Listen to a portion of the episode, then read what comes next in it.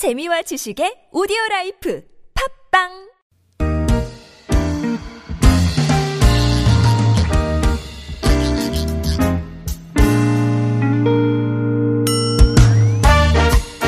서울 속으로 2부 시작됐습니다. 화요일은 건강 상담으로 함께 하실 수 있습니다. 연세대학교 의대 가정의학과 이덕철 교수님 스튜디오로 모셨습니다. 안녕하십니까 교수님? 네, 안녕하세요. 안녕하십니까?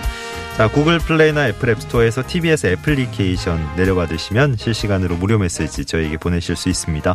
카카오톡도 TBS 라디오와 풀친 플러스 친구를 맺으시면 어, 무료 참여하실 수 있고요.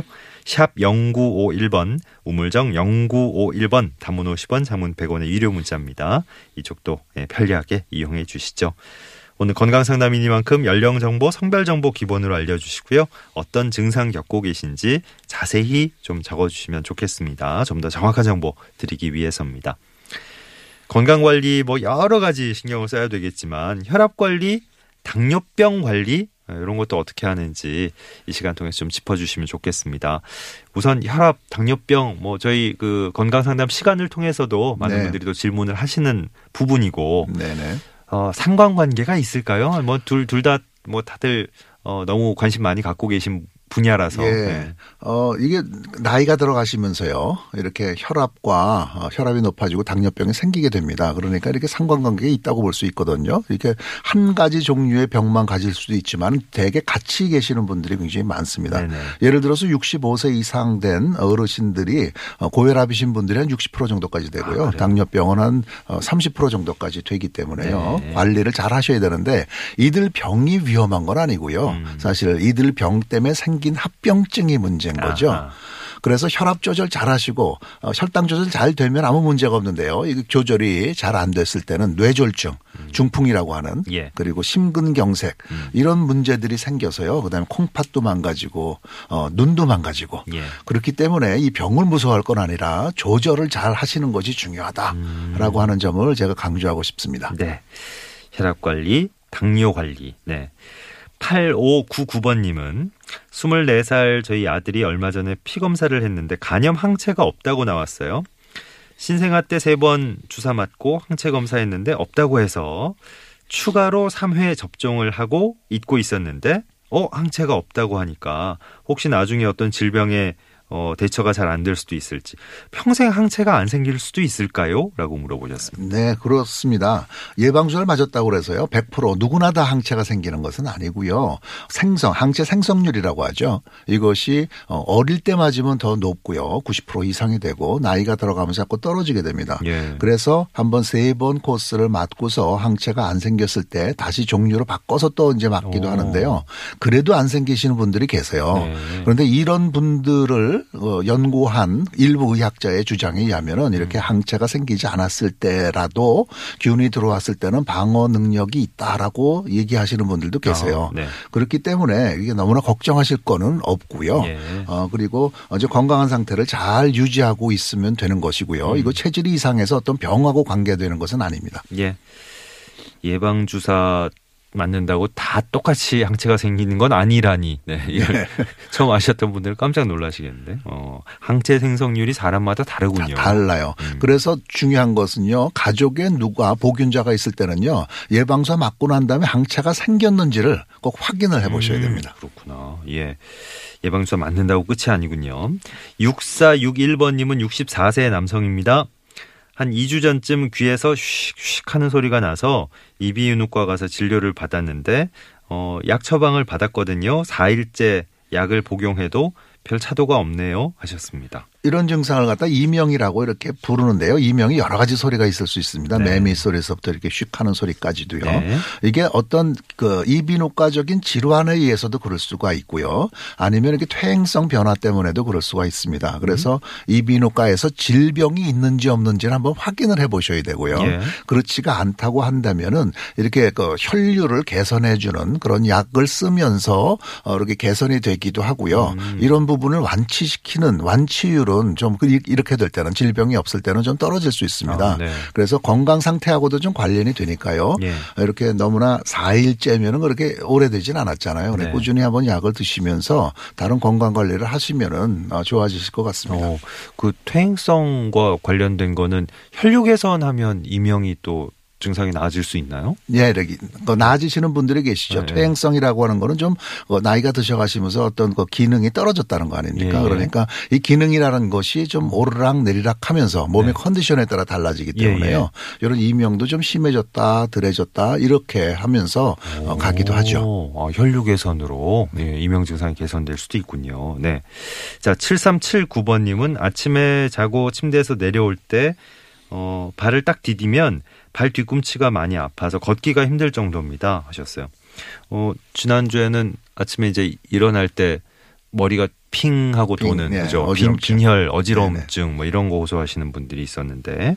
어, 발 디딜 때 발 뒤꿈치가 많이 아파서 걷기가 힘들 정도다. 많이 부어 있으신 걸까요? 네. 그러니까 발 뒤꿈치 쪽에는 발바닥에 이렇게 어, 인대가 이렇게 붙어 있거나 네. 어떤 뼈 자체에 좀 문제가 있을 수 있지 어, 않겠습니까? 예. 그러니까 족저근막염이 뭔가 있을 가능성이 조금 많이 있으신 네, 것 같고요. 그 말고는 이제 아킬레스 건염 같은 것도 발 뒤꿈치가 아픈 것처럼 음. 이렇게 느껴질 수도 있을 것 같습니다. 예. 그래서 어떤 부분이 어떤 염증이 생겼는지를 좀 정확히 알고 네. 그것이 그 어떤 구두라든지 어떤 서 있는 자세에서 오래 일하는 음. 어떤 직업하고도 좀 네네. 관련이 있을 수 있어서요. 예. 그런 것들을 전부 다 평가한 다음에 아픈 부위에다가 좀 이렇게 주사를 놓기도 하고 네. 약제를 물리치료를 받기도 하고 네네. 이러면서 좀 어, 좋아지실 것입니다. 예. 하기야 발 뒤꿈치만 특별히 아프다 그러셨으니까 뭐 발이 밤새 퉁퉁 붓거나 이러면 전체가 아프시겠죠. 그죠? 네. 맞아요. 맞아요. 9988번님은 집사람이 57세입니다. 매일 하루에도 어, 수차례 가래가 많이 나와요. 집사람 뭐 담배도 안 피우고 평소에 약도 먹고 있는데 자꾸 이런 증상이 나와서 병원에 가보면 폐렴도 아니라고 하는데요. 음, 왜 그럴지 궁금하신 거고. 네. 어, 뭐, 가래가 이렇게 많이 나오는 그런 병이 이제 만성기관지염 아니면 기관지 확장증인데요. 만성 기관지염이라고 하는 거는 이제 기관지 점막이 두꺼워진 거고 대개는 담배 때문에 생기기도 하지만요. 사실은 그 우리 그 집안 내에서 음식을 만들 때 이렇게 연기가 많이 나오잖아요. 아. 이것도 기관지를 상당히 나쁘게 합니다. 아, 가정주부들이 상당히 진짜 미세먼지 뭐 이런 걸로 그렇죠. 직접적으로 고통받으시는 직군 중에 하나더라고요. 그렇죠. 네네. 그래서 어 이런 어떤 그 여자분이 담배를 안 핀다고 그래서 만성 기관점이 안 생기는 건 아니 고요. 어 이렇게 어 팬을 이렇게 틀어놓고 하신다든지 연기 네네. 나오는 거를 생선국 그러는 거를 굉장히 좀 피하셔야겠죠. 음. 그리고 어쨌거나 가래를 삭히는 그런 약을 지속적으로 만성이라는 그 단어가 붙었으니까요. 1년에 3개월 이상 가래가 나올 때를 의미하거든요. 예. 지속적으로 좀 오랜 기간 어 약을 드시면서 환경 개선을 하면은 어 좋아지지 않을까 싶습니다. 예. 아, 예전에 막 마당 널찍한 데서 뭐 고기 굽고 생선 굽고 막 이렇게 밥하고 이럴 때가 아니기 때문에 그렇죠. 요즘 전부 이렇게 네네. 갇혀 살고 네, 네. 그 미세먼지 걱정 때문에 이게 창문도 잘 못 열잖아요. 맞습니다. 요즘. 맞습니다. 예. 근데 그냥 꽉그 밀폐된 환경에서 네. 조리하시고 뭐 이러다 보면 어, 상당히 이런 것도 걱정이 되네요. 걱정이 진짜. 되죠. 예. 네.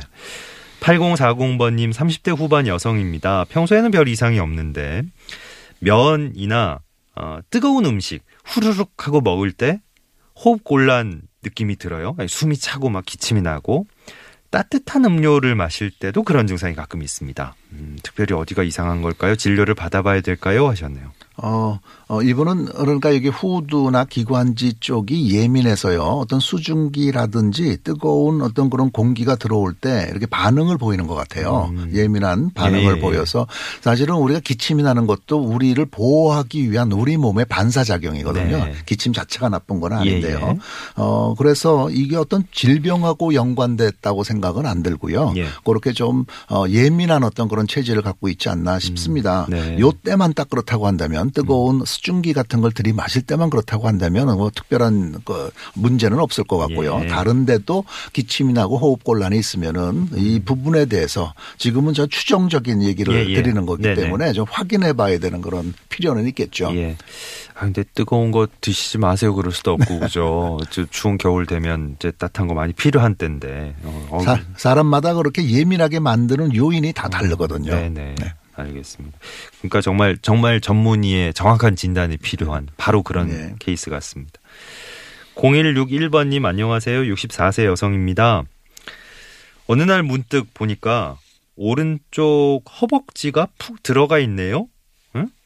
허벅지가 이렇게 저, 좀 들어가 있다고요? 서 있을 때 손바닥이 있는 위치예요. 음, 어- 어딘지 알겠습니다. 예. 통증이 없으니까 잘 몰랐는데 한 넉 달 정도는 된 것 같습니다. 하셨고요. 동네 병원 초음파 검사에서 아 초음파 검사 받아보셨군요. 지방이 빠진 거라고 하- 하고 염증은 없다고 합니다. 이대로 그냥 있어도 되나요? 어, 평소에 왼쪽 고관절이 가끔씩 아플 때가 있는데 혹시 이런 것과도 관련이 있는 건지요? 물어보셨습니다. 말씀하시는 거 이런 증상을 이렇게 제가 이게 정확히 지금 요 상황만 하고 판단하기는 좀 어려운데요. 계속 그런데 계속 오른쪽 허벅지를 만지고 계시네요, 교수님도. 네.